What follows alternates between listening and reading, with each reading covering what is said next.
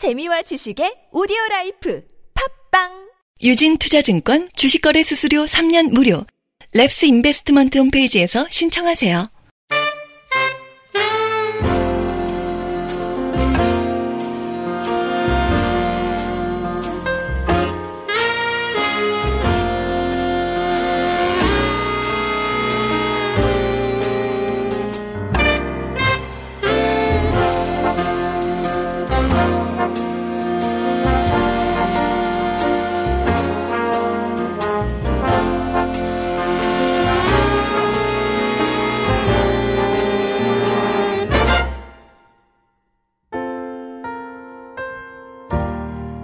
안녕하세요. 나는 주식이다 청자 여러분. 키스톤 인베스트먼트의 이효열입니다. 며칠 전만 해도 계절의 여왕 5월을 이야기를 했었는데요. 이제는 가장 더운 5월을 이야기해야 될 만큼 날씨가 더워졌습니다. 제 기억에도 5월에 30도가 넘었던 적이 거의 없었던 걸로 기억을 하는데요. 날씨마저도 변화가 생기는 요즘이 아닌가 생각이 됩니다. 아무튼 일교차가 커지기 때문에 감기 조심하시고요. 자, 날씨만큼이나 증시도 5월은 변화가 일어나고 있습니다. 특히 이제 요즘에 많이 이슈가 되는 거는 미국이 예, 다시 6월에 예, 금리 인상을 할 수도 있다 이런 전망이 나오고 있는 거죠. 어, 그런 어떤 전망 때문에 상품 시장하고 주식 시장의 변동성이 좀 커지고 있습니다. 여러분도 아마 실감을 하시지 않을까 생각이 되는데요. 어쨌든 지금 시장에서는 미국의 금리 인상 여부가 가장 큰 이슈가 되고 있고 현재는 6월에 금리 인상 가능성이 점차 커지고 있는 그런 상황입니다. 5월 초까지만 해도 6월에 금리 인상 가능성은 4% 정도에 불과했는데요. 최근 들어서는 30%가 넘어가고 있습니다. 32%까지 올라와 있습니다. 12월에도 금리 인상 가능성 50%가 안 됐었는데 최근에는 80%까지 올라간 상황입니다. 이렇게 올라간 데는 원인이 있죠. 예, 4월 FOMC 회의록, 의사록이 지난 19일에 이제 공개가 됐는데 거기서 대다수 참가자들이 이제 얘기한 것이 2분기 경제 성장률이 반등하고 또 고용이 강세가 지속이 되고 또 물가 상승률이 2% 정도의 목표치에 근접을 하면 조건이 만족하면 6월에 금리를 올리는 것이 타당하다라는 예, 의사를 공개가 되면서 금리 인상 이슈가 빠르게 수면 위로 올라오게 되었습니다. 제가 지난 시간에 어, 환율과 주식시장에 대해서 설명을 드렸었는데 그러한 흐름이 여실히 최근에 드러나고 있죠. 예, 그래서 어, 흐름적으로도 어, 굉장히 그런 모습들이 예, 그대로 아마 예, 나타나는 모습이 나, 예, 보여지고 있는데요. 사실 미국 입장에서 보면 달러 강세가 그리 반가운 일은 아닙니다. 예, 가뜩이나 무역 수지 적자가 계속되고 있는데 달러 강세로 수출 기업의 경쟁력이 더 떨어질 수 있기 때문이죠. 그런데도 미국으로서는 금리 인상과 달러 가치 유지 이 동시에 이 부분이 예, 유지가 돼야 되는 부분이라는 거죠. 이것 때문에 미국 재무부에서는 금리는 인상하는데 또 이 무역 관계에서의 불균형을 해소하기 위해서 한국을 비롯한 중국, 일본, 독일, 대만 이 5개국을 환율 조정 여부의 관찰 대상국으로 분류하기도 했습니다.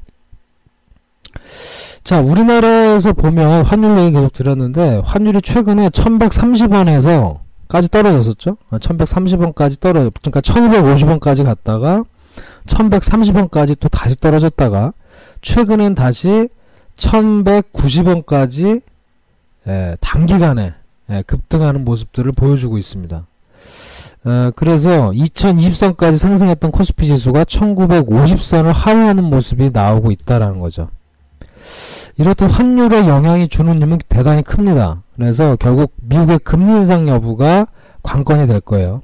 그래서 뭐 우리나라뿐만 아니라 일본도 마찬가지입니다. 일본도 미국의 금리 인상 가능성이 부각이 되면서 엔화 가치는 다시 떨어지고 있습니다. 예, 4월 FMC 의사록 발표 후에 엔달러 환율은 3주 만에 110엔대를 기록을 하고 있고 위안화도 마찬가지로 2월 1일 이후에 넉 달 만에 가장 낮은 수준으로 현재 떨어졌습니다. 자, 현재 시장에서는 어쨌든 미국이 이번에 금리를 올릴 것이다 말 것이다 말이 많습니다만 확실한 거는 물가 상승률하고 고용 지표 이렇게 지표가 호조를 보이면 금리 인상 가능성은 힘을 얻는다는 거죠.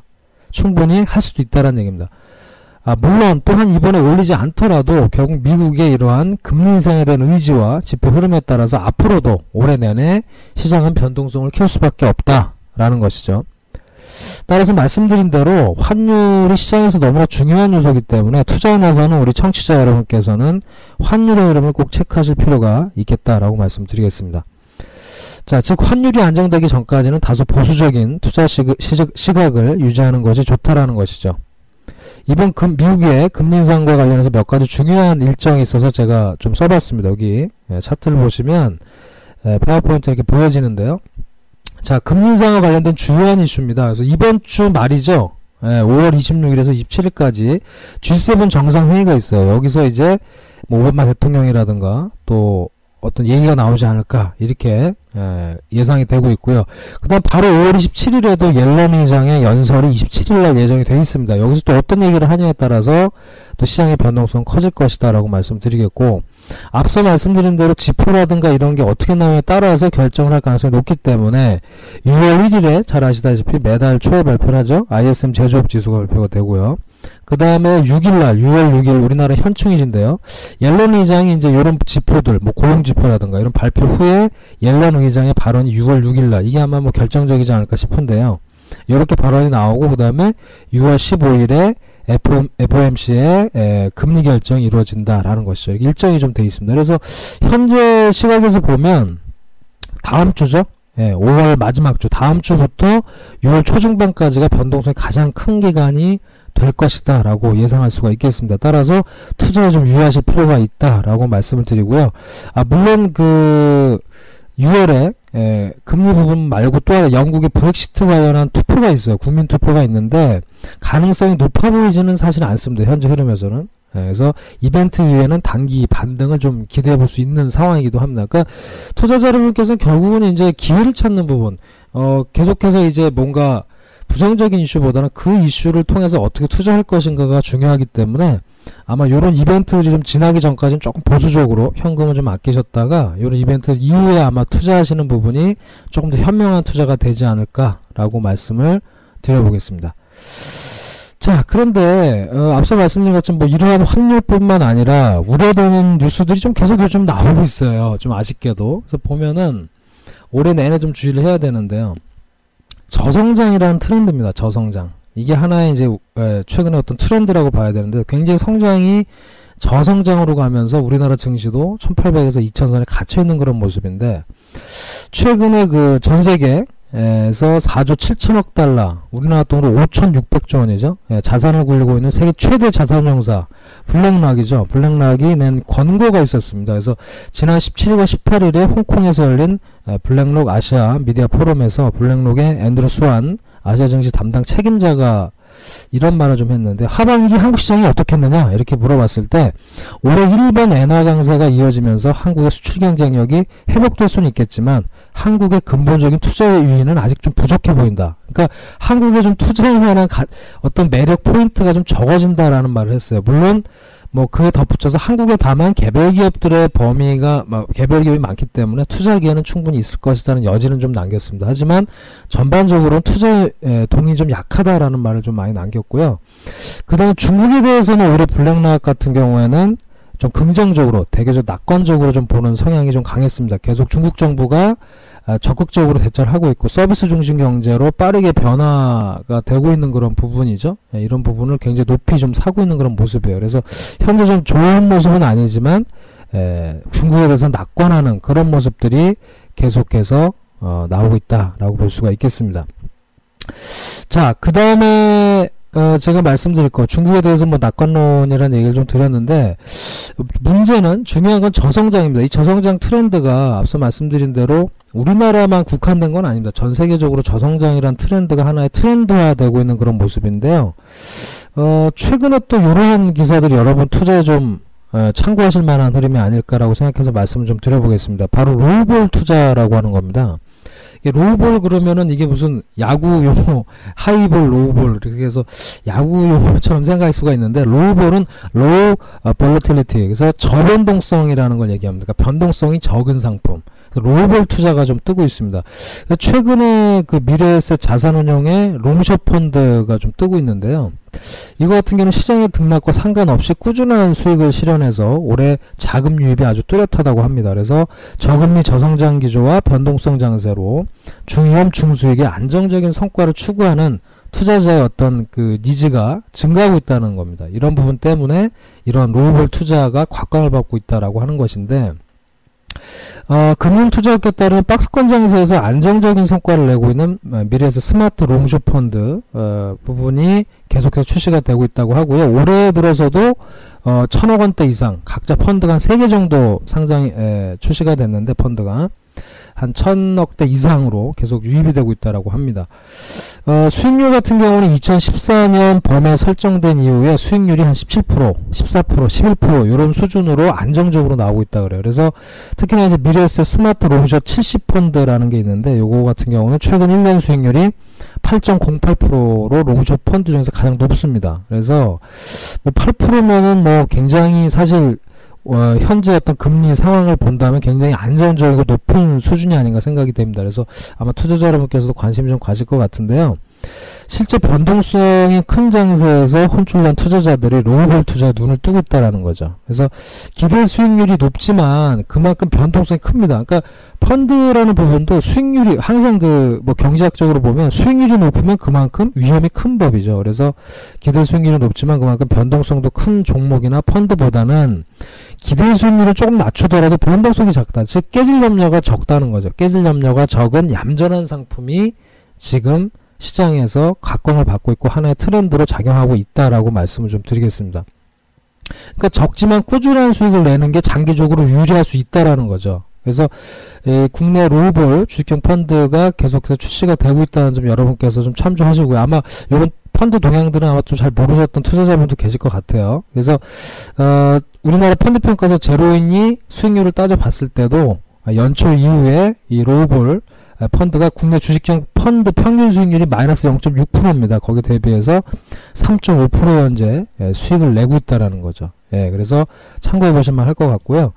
어, 로볼 상품에서 들어가는 종목들을 보면은 이런 종목이에요. 로볼에 그러면 어떤 종목이 들어가느냐? 펀드에 보면 KT, KTNG, 뭐 한국타이어 같은 종목이 눈에 자주 띕니다. 그러니까 기존의 장기 투자자들이 주목하던 기업이죠. 이런 그러니까 단기간에 어떤 큰 상승이 나오기보다는 안정적으로 꾸준하게 흐름을 좀 이어가는 그런 종목들이죠. 그래서 주가 변동성이 대신 낮다라는 건 그만큼 펀더멘털이 탄탄하다는 얘기하고 같은 얘기이기 때문에 어, 이러한 종목들 즉 굉장히 천천히 가고 별로 안 움직인 것 같은 이런 안정된 종목으로 구성이 돼 있고 그러면서 상당히 좋은 성과를 내고 있다는 점은 투자자 여러분께서 관심을 가져올 만하다라고 말씀드리겠습니다. 근데 이러한 기류들이 우리나라에서만 있다는 게 있는 게 아니라는 거죠. 미국 같은 경우에도 미국에서 이미 투자 기류가 active 펀드, active 펀드라고 하는 거는 펀드 매니저가 적극적으로 운영하는 거죠. 근데 거기서 passive로 좀 바뀌고 있어요. 그러니까 시장 흐름을 따라가는 전략으로. 그래서 passive 중에서도 지금 말씀드린 smart beta로 이동을 하고 있다. 즉 제가 이제 low vol 투자라고 말씀드렸는데 사실 이 low vol 투자도 smart beta라고 하는 어, 어떤 전략 중에 하나다라고 말씀드릴 수 있겠습니다. 그러니까 low vol 전략이라는 게 smart beta 전략의 하나라는 거죠. 그래서 어, 주가지 이 smart beta라는 건 뭐냐? 주가 지수를 따라서 시장에 분산 투자하는 어, passive 펀드의 성격에다가 종목을 잘 골라서 초과 수익을 추구하는 이런 장점이 좀 섞인 기법이에요. 그 중에 하나가 low vol 투자라고 보시면 되겠습니다. 그래서 어, 미국 같은 경우도 어, S&P 500 지수 종목 중에서 변동성이 작은 주식을 골라서 투자하는 이런 펀드들, ETF 펀드들이라든가 이런 펀드 굉장히 각광을 받고 있어요. 그래서 연초 이후에 지금 수익률이 보니까 6.9%. 그죠? 또 최근 1년 사이에 11.8%의 수익을 올리고 있어요. 이러한 변동성이 작은 상품들이. 그래서 이런 부분은 우리나라만 지금 뜨고 있는 게 아니다라는 거고요. 어, 말씀드린 대로 스마트 베타 ETF가 글로벌 금융시장에서 가장 지금 핫한 종목이다라고 여러분께 한번 소개 예, 시켜드리도록 하겠습니다. 여러분께서 이런 흐름들을 아시는 게 중요하죠. 그래서 글로벌 시장에서 전통적인 active house라고 할 수 있는 골드만 삭스라든가 템플턴, 피델리티까지도 smart beta에 관심을 갖고 있다는 겁니다. 자, 더군다나 보시면 최근에 아마 뉴스를 접하시는 우리 투자자분들은 아마 들어보셨을 것 같은데요. 국민연금이 2021년까지 전체 자산 대비해서 주식 목표 비중을 20에서 17.5%로 단계적으로 낮춘다는 이런 예, 계획이 나왔어요. 그래서 국민연금이 어쨌든 간에 예, 주식 투자 비중을 낮춘다라고 하면 요건 분명히 국내 주식 시장에는 좋은 뉴스는 아닙니다. 그렇죠? 그래서 이런 부분을 감안해 본다면 여러분께서 지금 말씀드린 이런 롤볼 투자라든가 현재 트렌드를 타고 있는 투자에 대해서도 여러분이 관심을 가지실 필요가 있지 않을까라고 말씀드리겠습니다. 그래서 기대 수익률이 낮아도 안정적인 수익을 어, 선호한 흐름이 최근에 나타나고 있다라는 말씀까지 드려봤습니다. 자, 기다리던 키스톤 인베스트먼트의 럭셔리 홈페이지가 5월 예, 말에서 6월 초에 완성될 걸로 보입니다. 여러분께 진정 시장의 트렌드, 트렌드와 핵심 기업을 소개시켜 드리고 재테크에도 많은 정보를 드릴 것으로 생각을 합니다. 여러분의 많은 성원 부탁드리고요. 참고로 아, 네이버 밴드라는 앱을 설치를 하시면요. 저희 키스톤을 검색을 한번 해보세요. 예, 네이버 밴드를 까시고 앱을 까시고 키스톤을 검색을 하시면 휴대폰에서 하시는 겁니다. 여러분께 무료로 어, 이러한 시장의 발빠른 동향이나 뉴스를 전해드립니다. 그래서 한번 들어와 보시면 굉장히 좋은 에, 뉴스와 정보들을 만나볼 수 있다라고 말씀드리겠고요. 참고로 저희는 5월 시장의 약세 흐름을 빅데이터 분석을 통해서 감지를 하고 주식 비장을 줄인 상태예요. 그리고 신규 투자 시기도 늦췄다는 점 여러분께 한번 참고로 말씀을 드립니다. 자, 다음 시간에도 좋은 정보로 찾아뵙도록 어, 약속을 드리고요. 여기까지 오늘은 마치겠습니다. 감사합니다.